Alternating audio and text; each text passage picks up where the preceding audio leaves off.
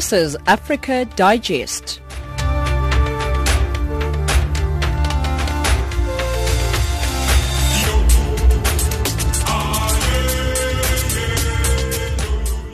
Your time is 1700 hours Central African time. You listening to Africa Digest on Channel Africa, the African perspective. We are coming to you live from Johannesburg in South Africa on frequency 9625 kilohertz on the 31 meter band. If you're in Southern Africa, we are also on 802 on the DSTV audio bouquet.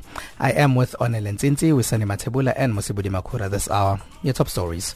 The spotlight shines on media freedom on the continent. The World Economic Forum hopes to kickstart African continent. In economics, Lafarge Holcim gets off to a promising start in 2017 with sales and profits beating forecasts. And in sport, top athletes get ready for the 2017 Doha Diamond League Series. Here's Onel.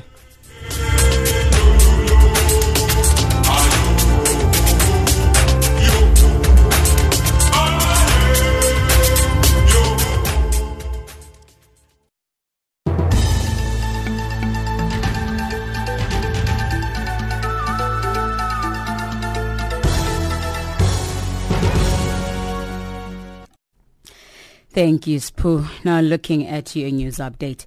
United Nations Office for the Coordination for Humanitarian Affairs has disclosed the plight of thousands of South Sudanese fleeing from the oil-rich Upper Nile region north of the capital Juba and crossing into neighboring Sudan to seek refuge due to the current ethnic fighting. James Shimanyula reports. The biggest concern from our perspective is protection. So there are thousands of civilians here, and our biggest fear is, of course, that they could be attacked. They're deeply fearful that they could be next and that they could be attacked. Under international law, the first and primary responsibility for the protection of civilians in any country is the government that all parties to the conflict, not just the government, the government is the primary duty bearer so that it must protect the civilians, but also that the other party to the conflict and the non-state armed actors in the area, that they ensure that any areas where we have large numbers of civilians remain demilitarized so that they cannot become the target of attack in the event of conflict in the area. We do apologize for that wrong reporter.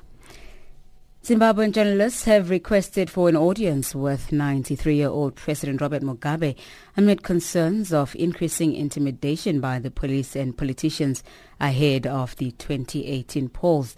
This comes following statements by Amnesty International complaining of persistent attacks against journalists and media owners across southern Africa.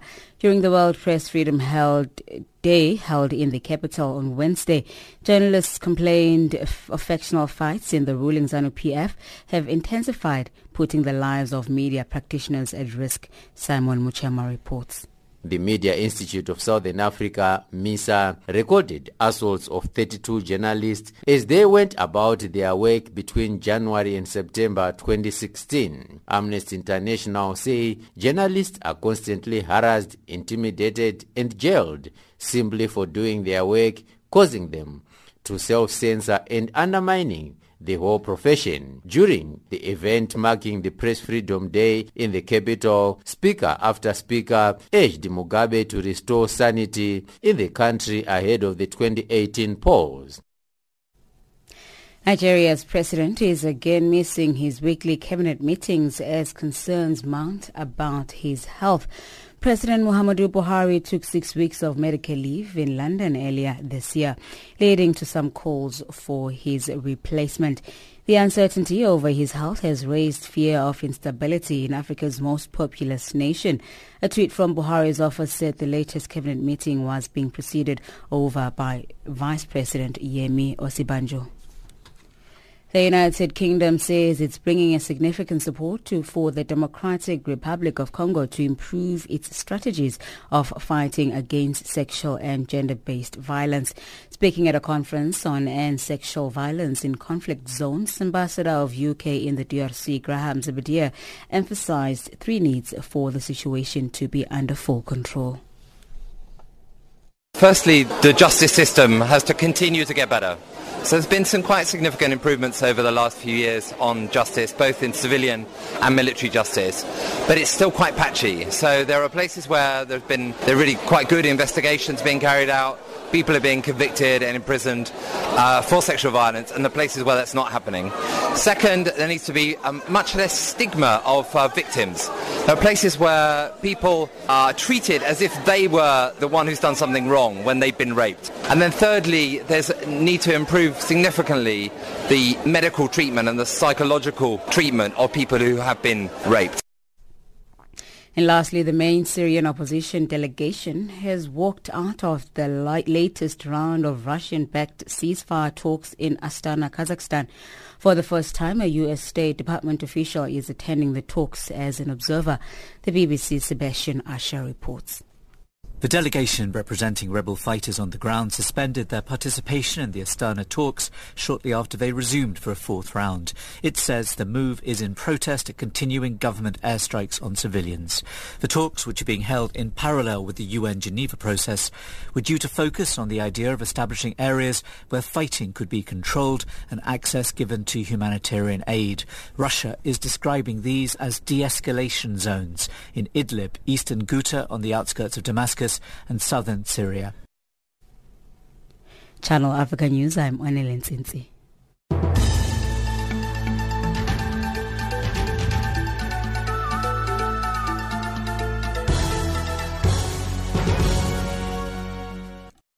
Thank you very much, Onele. Your time is 17.06 Central African time, right here on Africa Digest on Channel Africa, the African perspective.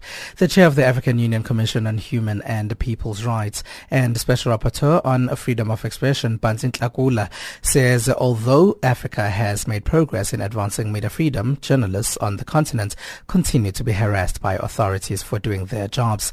Tlakula's comments come as the world marks Press Freedom Day, which is commemorated under the theme critical minds for critical times, media's role in advancing peaceful, just and inclusive society.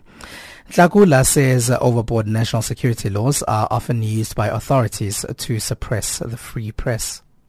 This day is important uh, for us on the African continent because as we commemorate it, we have to look at uh, the achievements or uh, the advancements that we have made regarding press freedom on our continent. We also have to reflect on uh, the challenges. But most importantly, I think we have to use the day to remember journalists and media practitioners on the African continent and globally who have uh, lost their lives uh, in the line of duty, those who continue to face reprisals, attacks, intimidation, harassment, including closure of their media houses. So this day gives us the opportunity to reflect on those issues. Now, advocate, is enough being done uh, by bodies such as uh, the African Commission on Human and People's Rights, which you chair, to address this problem of journalists across the continent who continue to be arrested and harassed for doing their job? Yes, we are doing our bit.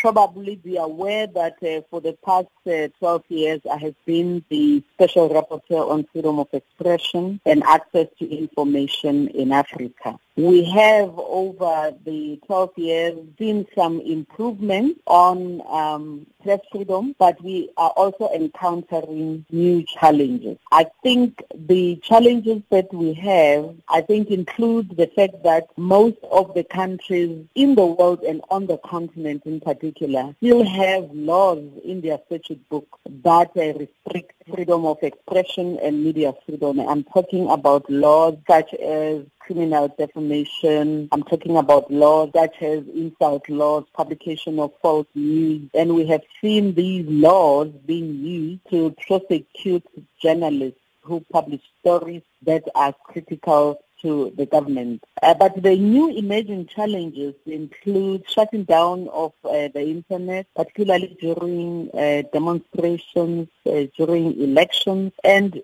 using overly broad national security laws to unreasonably restrict media freedom. These are some of the challenges. But on the positive aspect, I think the Commission has tried over the years to monitor the situation of freedom of expression on the continent, and the Commission has also adopted a resolution which mirrors that of UNESCO on uh, promoting uh, safety of journalists and dealing with the issue of impunity. Now, last year here in South Africa, the Specialized Commercial Crime Court had the first case of illegal surveillance against journalists uh, in post-democratic South Africa, uh, in which members of the Police Crime Intelligence Division were accused of taping the phones of uh, two Sunday Times journalists while they were reporting on scandals in the security structures. Would you say the surveillance of journalists journalists on the continent is posing a threat to media freedom? Yes, I think so. That is a, a, a common uh, occurrence uh, on, on our continent.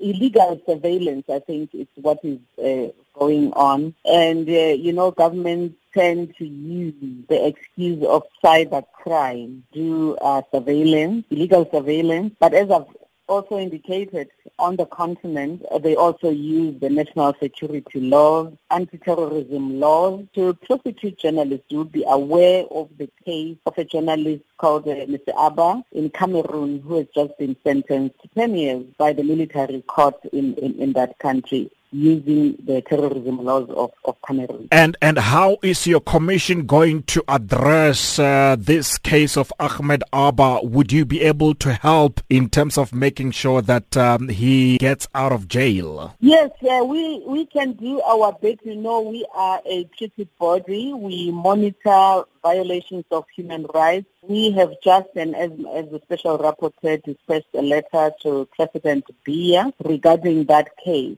Um, we'll see whether we'll get a response or not. In some of the cases that we have dealt with, uh, the governments have responded. The case in Lesotho of uh, a journalist uh, who was uh, shot and uh, another one who um, was also threatened is one of the issues uh, that we raised, the issues in Swaziland, the issues in Eritrea. David uh, uh, Davis, who today is being honored by UNESCO, is an issue that we have been pretty occupied with for a very long time. So I would say that as a treaty uh, body, we have tried our best to raise uh, these issues. Also on the SABC issue, uh, the commissioner who is responsible for South Africa, who is not me, but is a resident uh, of um, Uganda, did write to President Zuma to express concern about the allegations of uh, suppression of freedom of expression at the public broadcaster. That is Pansy Tlakula, Chair of the African Union Commission on Human and People's Rights and Special Rapporteur on Freedom of Expression, talking to Kumbero Mujarere. Every year, on the 3rd of May, the fundamental principles of press freedom are celebrated.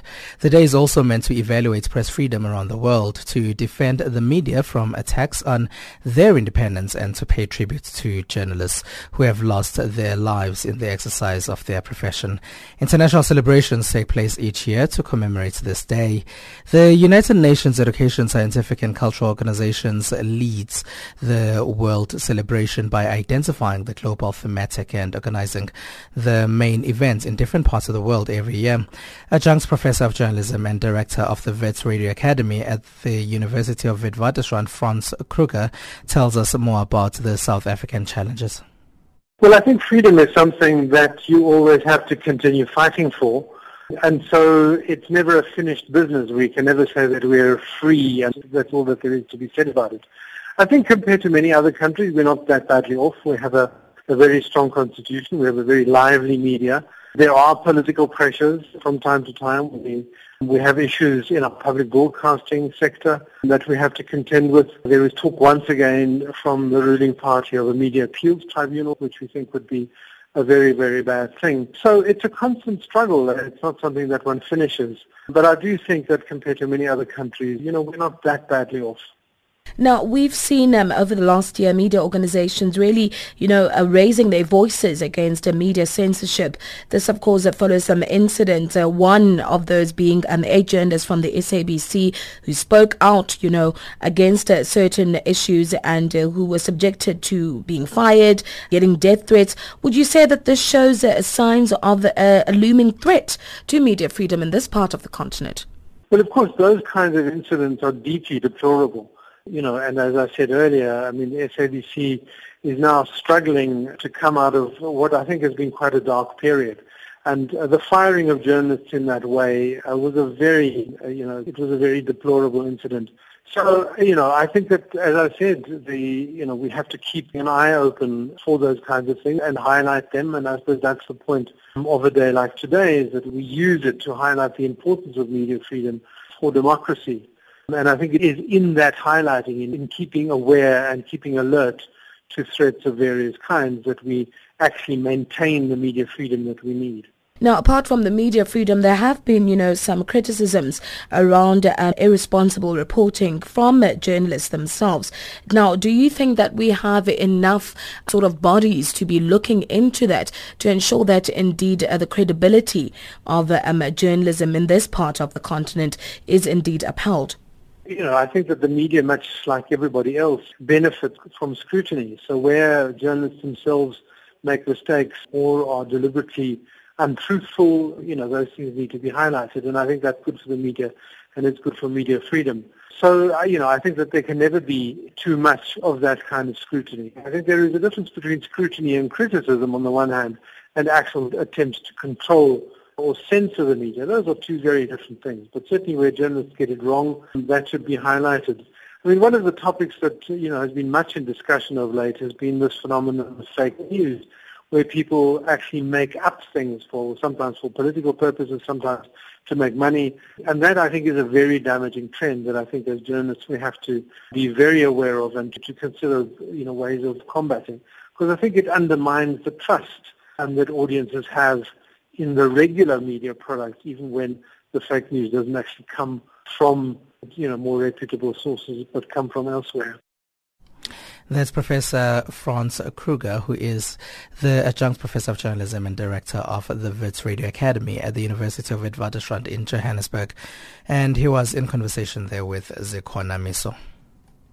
Your time is 1716 Central African Time. You are listening to Africa Digest with myself, Spumelele Zondi. I am with you until 1800 hours Central African Time. Now, as part of the World Economic Forum, there will be an opening tonight of a side event called Made in Africa. The event aims to be a platform during the forum for entrepreneurs in the creative industry to highlight the importance of investing in startups in the creative arts and the world of fashion. To find out more, we have on the line Craig uh, Jacobs, who is the founder of Fundudzi, a proudly South African fashion label. Hello, Craig.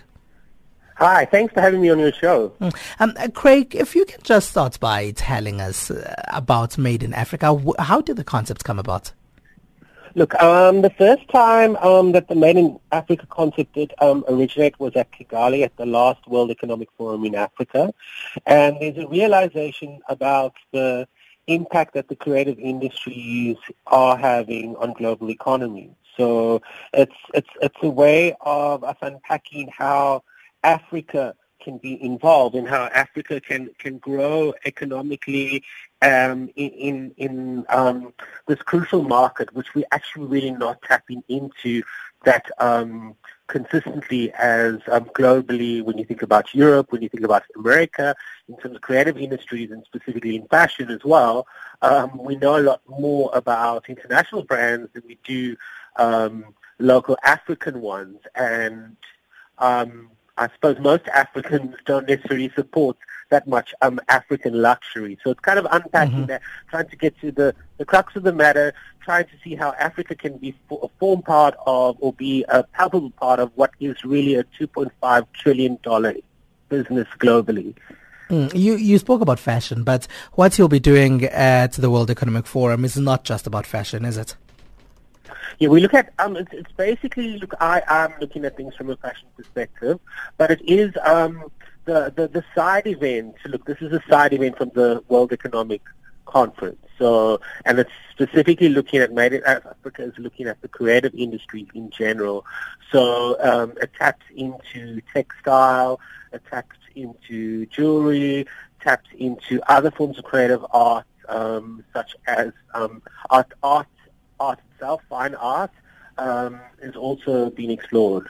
Mm. Um, uh, we've heard time and time again um, that uh, generally parents would not allow their children to be artists. They would want them to be lawyers, to be doctors, to be accountants, etc., etc. Um, you saying there's money in this industry?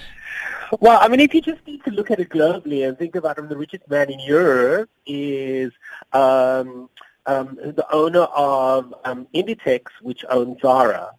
Um, so, I mean, I just think, I mean, if you think about things like that, and one of the, of the richest men in France is the person who owns LVMH.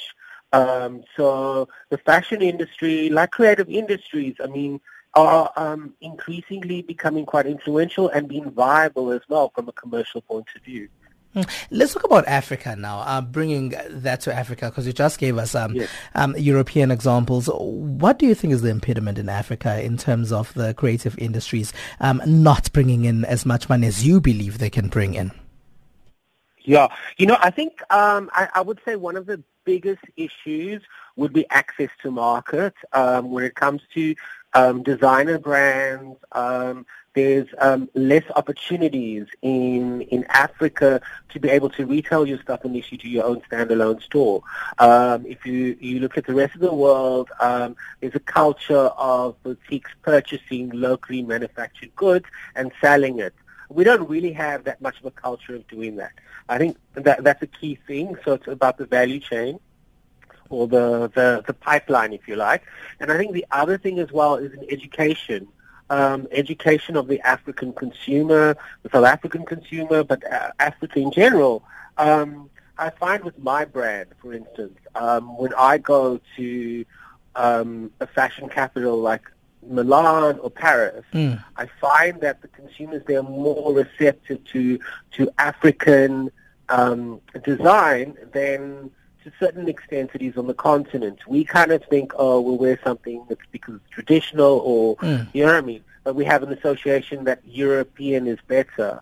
Whereas when you go to Europe, they say, wow, I haven't seen this before. I love it. I want it. Mm, what about the worry, um, especially from people who want to get into the profession of fashion design, that um, it, it, it can get stolen quite easily. Someone goes to a store, um, they they take photographs of how it's done, and they go to a seamstress up the road, and uh, and that seamstress can put it together for a fraction of the price. And what about that worry from someone who's thinking of getting into the fashion industry and say, uh, and they think that, well, I'm not really going to make money because people uh, steal patterns and things. I have to say, I mean, if you, if you, I mean, look, I've had in the past things that have been copied, um, not just by locally people like the example you use, but seen big retailers do that. Um, I, I, think that um, it's about the power of the brand and building that brand. Um, if you if you think about, I mean, I, I mentioned Zara for example, and Zara is notorious for globally taking what happens in international design from the catwalks and copying it and selling it into stores in a mass market way. Um, um, Louis Vuitton has a big issue with counterfeit goods globally. Um, but if the consumer is aware that, like, kind of, I'm purchasing this luxury good, it's it's based on um, this history. It's got this compelling story. I buy into that story. Then you'll purchase that that that that piece of apparel or that handbag. So I think it's it's all about um, creating a compelling story for a consumer um, that they know that if they purchase something, um, if, I say if it doesn't have my label, it's not a Fundudzi. So it doesn't mm. matter if it looks the same, it never touched my hand. And when you purchase something from me, you're buying into a piece of me. Mm. Um, and uh, uh, what? How influential are African designers? Are they influential enough to have potential of making money from the clothing that they, they design? Well, I think what we're seeing is we are seeing a complete shift. Um, if you if you look at um, globally, um, the rest of the world is paying a lot more attention from a creative point of view to Africa. Um, uh, but um, Craig, are they paying more attention mm-hmm. to African designs, patterns, textiles? We, for example, have seen Louis Vuitton doing the Basotho clothing um, mm-hmm. in in a Western in a Western manner, well. the Maasai as well. But uh, the designers themselves, how influential are the designers themselves, and not just patterns taken from Africa? Sure. Well, I was going to say, I mean, if you look at like a Michelle Obama with Duro Olowu, who's a Nigerian designer, um, Beyonce um, has also worn African designers. So it's, it's increasingly doing that. I'm finding myself with myself that I'm I'm getting a lot of um, contacts um, from stylists um, internationally who are looking into to to um, um, sourcing garments, and they have in the past. Um, for, for people overseas. And I mean, you're also getting increasingly, um, I get um, uh, emails um, consistently from consumers around the world who come across my my apparel and want to have access to it. So it is changing. I really do believe it is changing. I think that Africans more importantly we need to support Africa. Mm. Um, and now at this event um, on the sidelines of the World Economic Forum, yes. um, it's called Made in Africa. So I, yes. I, is it creatives from all across the African continent or is it just South Africa? There are, um, look, there are there are creators from all across the continent which are being represented. Represented. Um, I can't speak for the organisers' point of view about who um, is being represented. Look, I mean, I do know yeah. there is a predominant South African um, presence, but uh, I suppose maybe that might be a geographic issue yeah. or there might be some other reasons. But I mean, Made in Africa, like I said, it started in Kigali. Mm. Um, that was in the last World Economic Forum. And I think this is something that's going to be growing. And um, it's a great opportunity for African artisans all to communicate together and to share views and ideas and find ways that we can move forward. What are you showing off? I beg your pardon? What will you be showing off? Um, what will you oh, be um, showing so off at the World Economic Forum? Um, discussion um, this evening, uh, which is looking at the road ahead for African brands in the 21st century.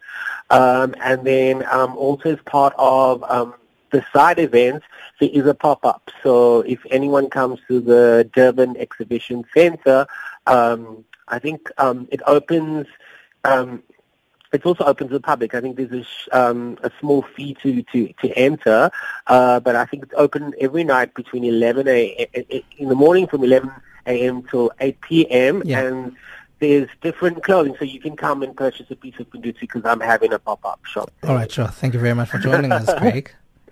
Thank you very much for giving me this opportunity to talk to you. All right, Craig Jacobs there is the founder of Fundudzi, a proudly South African label.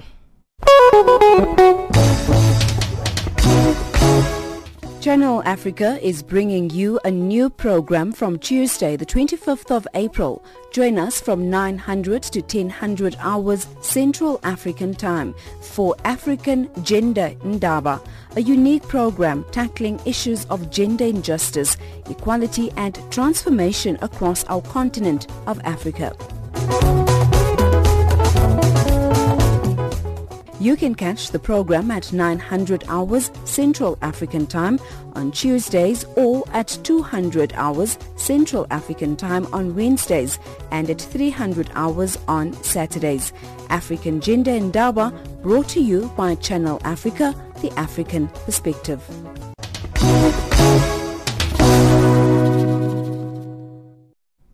The program is Africa Digest. The World Health Organization has scaled up its warning of the use of a commonly used contraceptive injection in the African continent, which could increase women's risk of contracting HIV by up to 50%. Depo-Provera, which has to be administered by a nurse every three months, can thin tissue in sexual organs, making it easier for viruses such as HIV to enter the bloodstream. The World Health Organization says that there is uncertainty over whether there is a causal relationship, meaning they do not have proof it causes HIV, but studies show that it is likely to be an increased risk. Here's Dr. Leopold Ouedraogo, who's the regional advisor in sexual and reproductive health.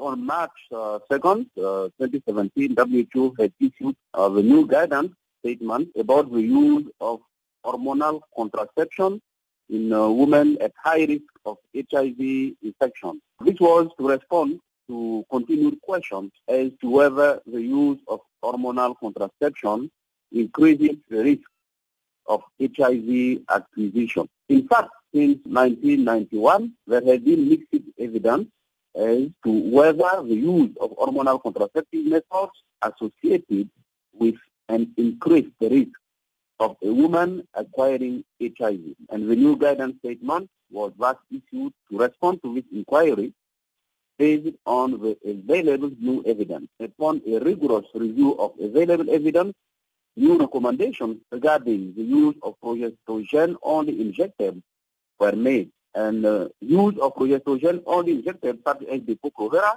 among women at high risk changed from category 1 to category 2 of the medical eligibility criteria for contraceptive. This means that women at high risk of HIV can generally use the method. The importance of moving use of progestogen only injectable for women at high risk of HIV infection from category 1 to category 2 is to optimize rights for contraceptive choice and informed decision making and provide a clearer communication about the need for fully informed counseling. Uh, WHO, uh, for this, emphasized that providers should clearly inform women at high risk for HIV about the uncertainty of research findings as well as how to protect themselves from HIV so that each woman can make a fully informed choice.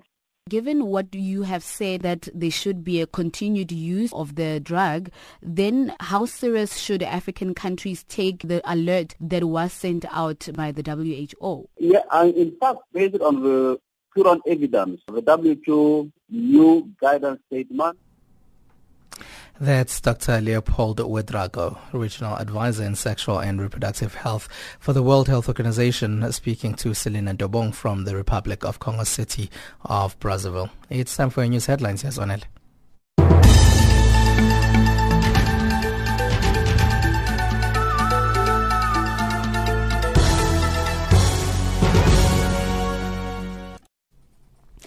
'Zimbabwean journalists request to speak to 93-year-old President Robert Mugabe amid concerns of increasing intimidation by the police and politicians ahead of the 2018 polls. United Nations Office for the Coordination of Humanitarian Affairs has disclosed the plight of thousands of South Sudanese fleeing from the oil-rich Upper Nile region and South Africa's Defense Ministry to deploy more members of the National Defense Force for monitoring operations on the borders with Mozambique and Swaziland. Channel Africa News, I'm Onelin Sinsi.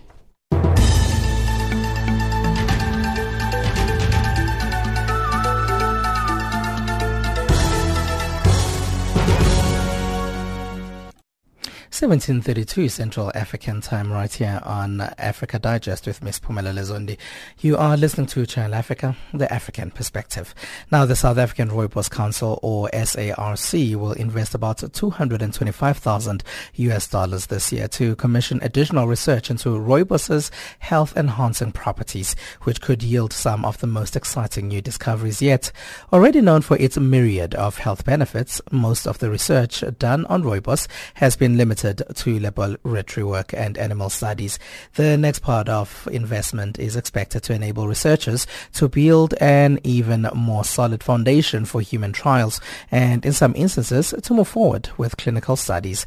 For more insights on this, we're now joined on the line by Ernest Toy, who's the spokesperson for SARC. Hello and welcome, Ernest.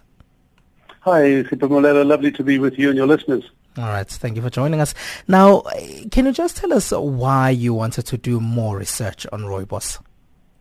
Fantastic, Sipamolelo. It might be interesting for your listeners to know and understand that rooibos is a, a uniquely South African plant. We call it a miracle plant because it grows in South Africa and nowhere else on the entire planet, despite the fact that they've tried to plant it in Australia, America, China. The plant won't grow because the growing conditions that it needs are unique to the uh, Western Cape region uh, where the Cederberg Mountains are. So uh, it's uniquely South African and incidentally, pretty recently the South African government, DTI, with the Rooibos Council, managed to get what they call geographic indicator status for Rooibos, which means like champagne can only be called champagne in France and feta cheese in Greece. So only the tea that comes from this Rooibos region can be called Rooibos. So we have protection worldwide now for uh, for this unique product. And uh, in the past, Many people drank and consumed rooibos thinking that it was purely a tea. The truth is it's actually not even a tea, it's a herb uh, of the legume family, the fynbos family in, in the Cape District. And uh, aside from being a delicious tea as sold, um, over the last uh, 30 to 40 years, it's been determined that the product has immense health benefits to it. And um, the Rooibos Council over the last uh, 10 years has spent between 2 and 3 million US dollars on, uh, on research, and uh, the research has given us some fantastic insights into the plant. Mm. Um, and Ernest, if you can just um, tell us about some of the healing properties we believe rooibos has um, up until now, um, before you do this uh, this research that you're about to do. Fantastic. Uh, so so far, what uh, has been indicated is in 1971, uh, Mr. Zanik Theron, who uh, started the business Zanik, um, found that it had anti-allergic properties and alerted the rooibos tea board, as it was called then, to the anti-allergic properties because her daughter was healed of illnesses. Uh, subsequent to that, it's been demonstrated that the product has anti-carcinogenic, um, so anti-cancer properties. And in fact, Professor Janine Marnewick from the Cape Town Provincial University of Technology says if you drink six cups of rooibos tea a day, you probably will never get cancer. It's indicated for diabetes where it takes insulin-resistant cells, breaks down that resistance and allows for the absorption of glucose so type 2 diabetes is a major, major world problem at the moment. And uh, in the next few years, there will be in excess of 500 million people across the world with diabetes. So rooibos is indicated in helping fight diabetes. It is indicated in weight loss programs, in anti-stress. It is antiviral. It is antibacterial, anti-allergic, antispasmodic. And, you know, the plant, uh, almost sounds too good to be true. So research has revealed this so far, and what we're doing now is we're encouraging people to go to the next step of clinical trials so that uh, they can actually go along and demonstrate clinically what this uh, product can do. And uh, pretty recently, uh, as part of the study, uh, it's been determined that for endurance, for people who run and exercise, uh, it is indicated that if you drink it before, during, and after competition, it strengthens your endurance because of the very high levels of antioxidants, its ability to fight inflammation and heal muscles pretty quickly. And most recently, a gentleman by the name of Professor Simeon Davies, um, who is a mountain climber and has climbed some of the highest mountains in the world, uh, has found that uh, if you drink rooibos before, during, and after climbing your, your mountains, um, it prevents uh, what is called high altitude sickness, where above a certain altitude uh, people become very extremely ill and uh, often have to give up on the climb. He's found that it actually has properties there to prevent the high altitude sickness as well. So it's really quite a miracle plant. Mm, and what's the best way to drink it? Is it better if we have if we have it as a tea bought in a shop, or is it better as a plant? And what is interesting about the tea is that uh, uh, you get many different types of rooibos, and it's important that uh, your listeners uh, avail themselves of all of the opportunities. So you can get a green rooibos that is unpasteurized, um, and uh, has very, very high levels of antioxidants. You can get a normal fermented uh, or pasteurized rooibos tea. Uh, you can get uh, organic tea, which uh, has absolutely no pesticides and no uh, phosphates or artificial fertilizers on it. And then, of course, people these days are combining it with many other different herbs, like ginger for detox, like senna for laxatives, like melissa, like fennel. So the plant is just so diverse that uh, you can almost go along and use it as a, aside from the fact that it tastes delicious, as a health supplement for many, many indicators uh, yes. in terms of illness and disease that people face. All right, Ernest du Toit, thank you very much for joining us. Thank you very much. Lovely to talk with you. All right, Ernest du Toit there is the spokesperson for the South African Rooibos Council or SARC telling us about 225,000 US dollars there that the SARC is investing in further rooibos research. The Human Sciences Research Council has recently hosted a discussion on bridging the digital divide, skills for the new age measuring digital literacy. The conversation is timely and relevant within the context of the ongoing World Economic Forum's focus on the fourth industrial revolution and how this will impact on inclusive growth and development. For more on this, we are now joined on the line by Krish Chetty, who is a researcher at the Human Sciences Research Council. Hello and welcome to Channel Africa, Krish. Hi, good afternoon. Thank you for having me. Uh, Krish, can you just tell us about um, the um, importance there of discussing the digital divide and how to close it? Well, the, uh, if you think about the digital divide here in South Africa, it, it's very, very prevalent. Uh, our study, we looked at some of the data that came out from 2011 census. Uh, and if you look at that, we say 30% of our households in South Africa uh, only 30% of our households actually have access to the internet. So that means 70 plus percentage of uh, houses in South Africa don't have access and are not using these tools. And what we also found is when people were asked why don't they use these tools, the, the surprising statistics were that 36% of the people said they didn't really have the knowledge uh, to go about using uh, online tools, and 33% said uh, they had no interest in using these tools. So to me, it, it was quite surprising. And I think that was our our starting point for the study when we, we started looking at this. And it just asks questions about why are people not uh, uh, seeing the need that the rest of the world actually uh, is uh, is marching towards. Mm, and if you can just um, tell us about the findings a bit further, if you can go uh, dive into those findings that you have there, Krish.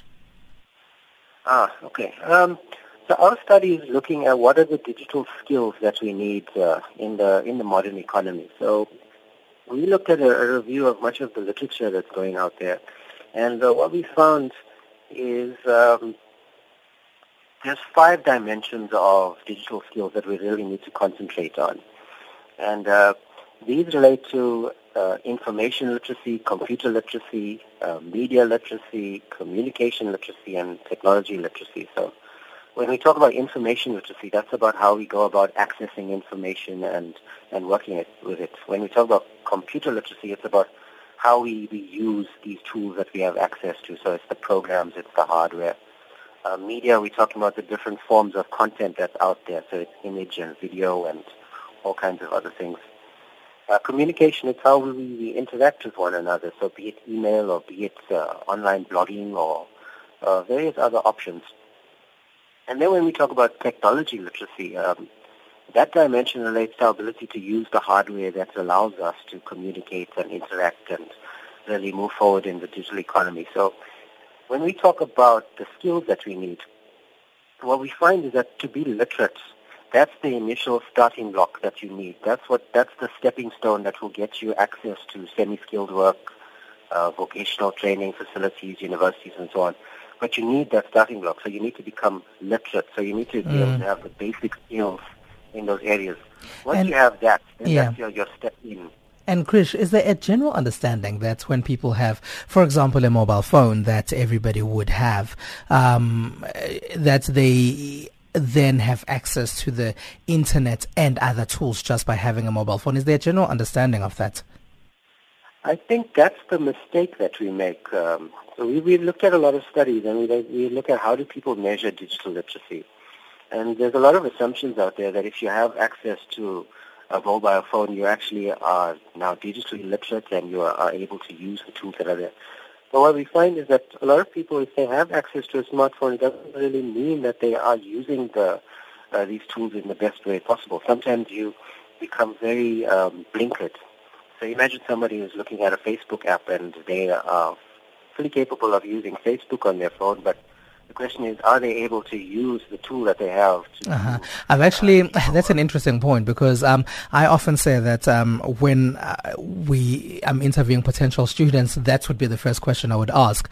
Um, do you have Facebook? Yes. Um, can you use the internet? And they'd say they'd never use the internet. There's no correlation between um, the Facebook app and the internet and the fact that it then permits you to do other things. Yeah. So there is that assumption that once you, you are able to use Facebook, then you have the skills. But I mean, it, it's it's very narrow, and we need to be ensuring that we have the facilities that allow people to upskill themselves. I mean, if you look at first world countries, maybe the assumption is valid that if you use these apps, you, you, you know how because it's a daily part of your life. You have continuous access to it. Everybody around you has access to it. Mm. But if you look in, in our country, where very few people in the, the poorer portion of the economy have access to these tools, Yes. using the internet is a novel experience. Mm. Um, now, Krish, um, if maybe we can just briefly touch on the correlation between uh, technology and uh, the growth of the economy. Um, when, when we talk about technology, um, if you look at the economy, a lot of people, what they say is that we need to be moving into the knowledge economy. And uh, to be moving into the knowledge economy, they say you need three things. Uh, you need to have innovation, you need to have education, and you need to have good ICT access. Uh, so in South Africa, we we're not performing that well on that uh, on that index, on that scale. So we're one of the mid-performing countries. The, the leaders in the, the knowledge economy would be the likes of the Nordic countries, uh, Sweden, uh, Denmark, and so on. So they, they perform well across the board in innovation, education, and ICT. So they they they uh, have conditions that allow for innovation. They have good schools, and uh, much of the population is connected with ICT tools. And then if you look at the, the share of the economy, they they contribute mostly to the industry sector and the services sector. So that's where the, the majority is. In South Africa, we have a good share in terms of industry and services. So we've got a good banking industry and uh, and so on. But if you look at how many people are actually involved in the formal economy, we have far too few people um, uh, that are actually formally employed. So we have, a, I think, a percentage of about 39% of people that are formally employed. Uh, the rest are informally or, or, or unemployed. Yes. So the question is, what do the what do the majority actually do, and what are the what what types of areas are they able to contribute to? Mm. All right. Thank you very much. Unfortunately, we have run out of time, Krish. Okay, thank you for the opportunity. Krish Chetty there is a researcher at the Human Sciences Research Council. Listen for your economics. Here's Rosana Matabula.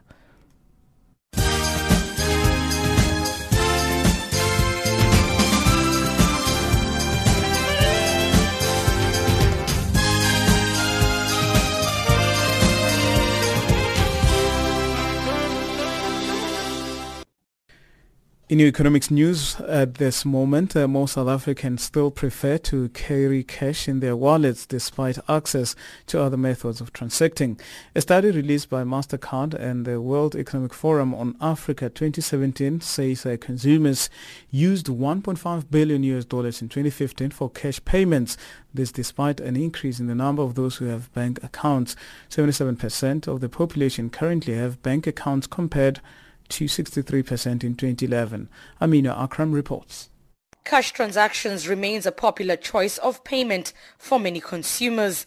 MasterCard says the benefit of using cash is largely driven by the misconception that cash is cheap and that they do not consider the indirect costs such as cash in and cash out points.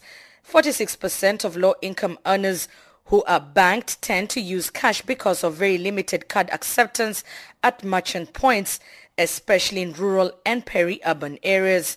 Amina Akram, SABC News, Durban. The European Union's chief negotiator for Brexit is due to publish his guidelines for the talks on Wednesday amid growing speculation that the bloc might be preparing to demand an exit payment from Britain of up to 115 billion US dollars. The British Minister for Brexit, David Davis, says uh, the country will not be paying that amount. The BBC's Kevin Connolly reports.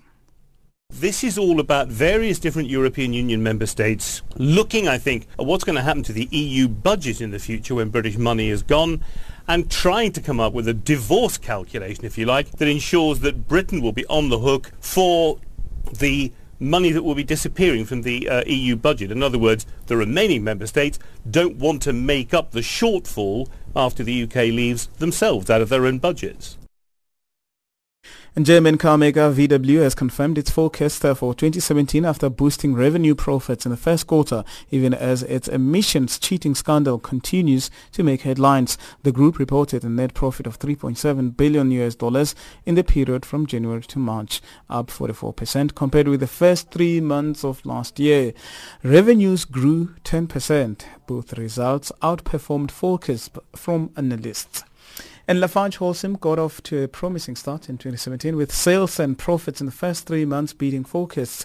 However, the Franco-Swiss cement giant has failed to allay market concerns over the company's direction while it replaces its chief executive officer, Eric Olsen.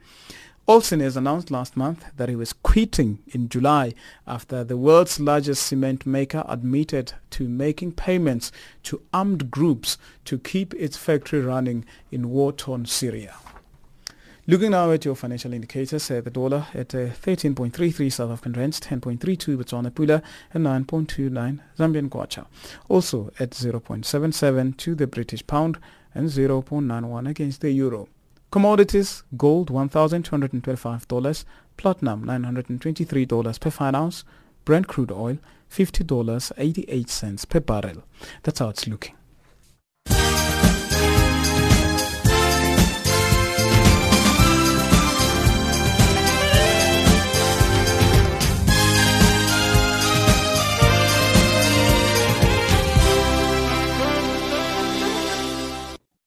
And it's now time for sports news. Here's Mr. Budi Makura.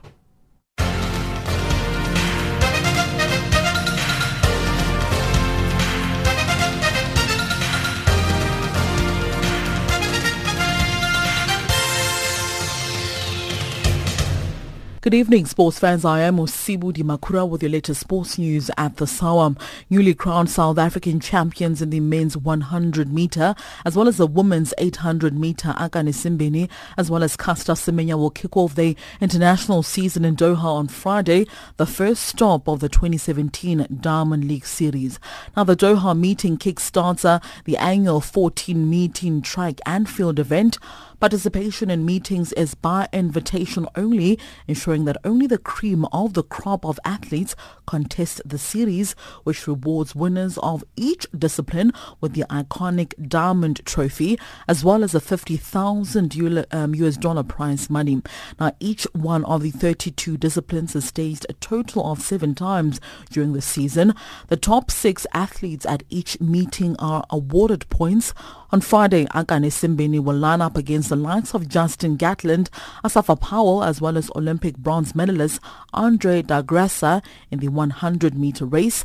Semenya is the 2016 Diamond League winner in the 800 meter and starts her title defense against a strong field featuring Olympics silver and bronze medalist Francine Niyonsaba as well as Margaret Wambui.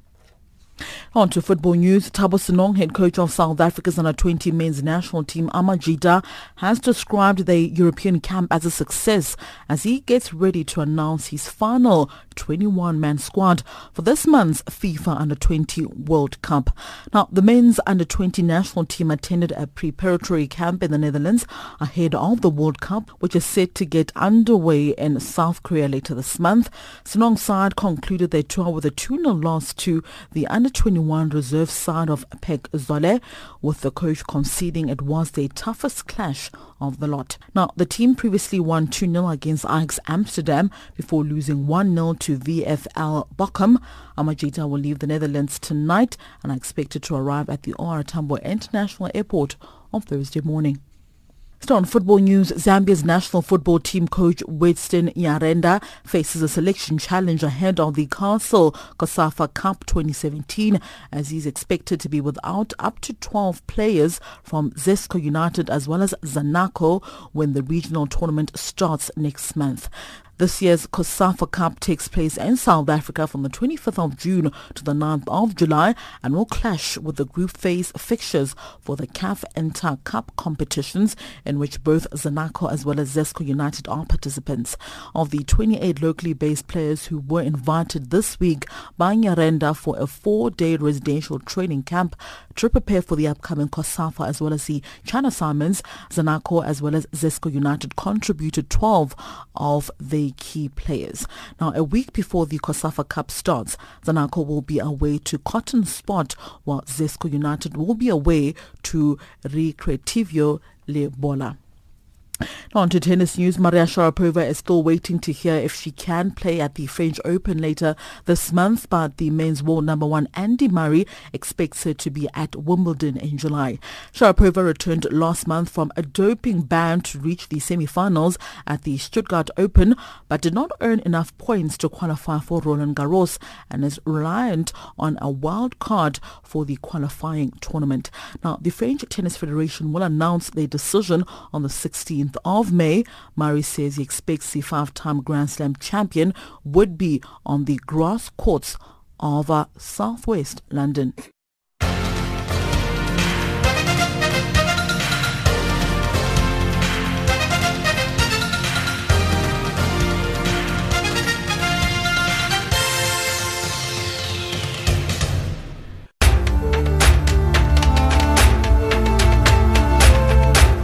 This is Africa Digest.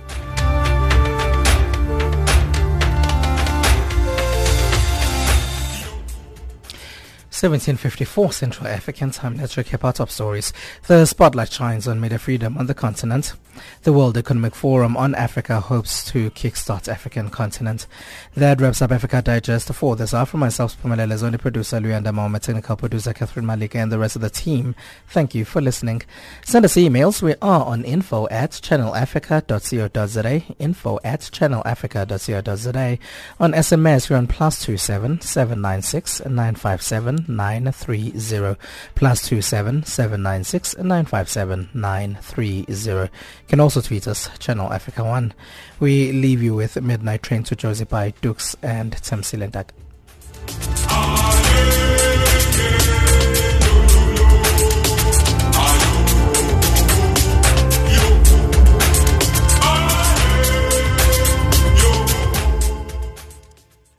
Hey Dukes, hey, I'm serious about this. Now, now, who got my ticket to the midnight train to Jersey? To Jersey? Yeah. Boss, Jifakile.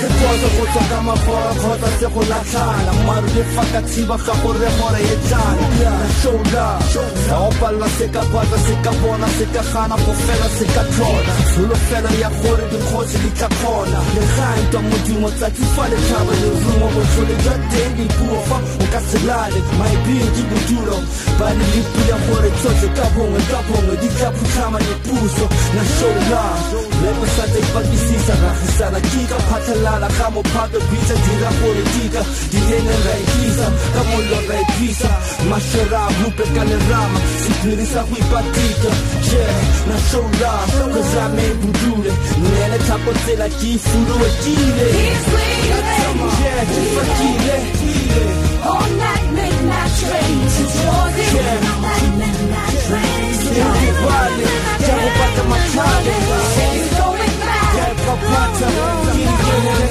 just, just,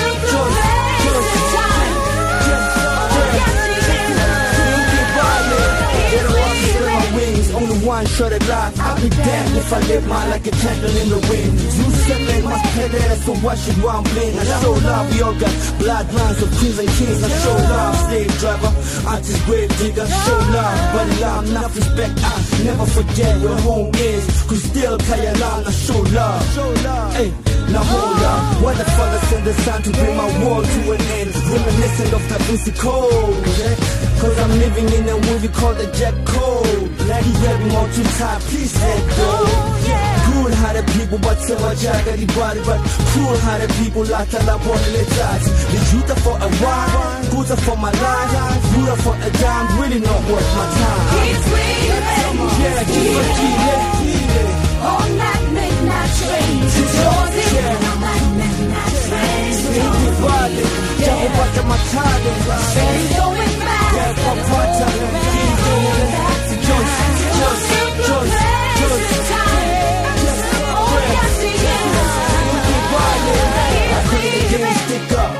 by the code of the streets, must be your way in. Learn the technique, reach for your peak. Reap from the soil where you planted your seed. Can't stop the talk, I got no time to read. I feel the struggle keeps you on your feet. And hunger to be free keeps you on the edge of your seat. We can all relate to the 27 years. The sharp feels 76. Yes, when mothers shed tears. Many stuck around to live in fear.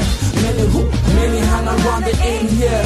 Many changes, but it remains the same for people downstairs. Real talk is not what your street cred is. Give back what you got is not compared to how people feel. Show love still. Black got his land back, but it's hard to build. But it's hard to build. Make way, uh-huh, but it's Yeah, fakile. All night, midnight train. Let it boil. On a midnight train. Jago pata makada. Say it's going back. Going, going back. Control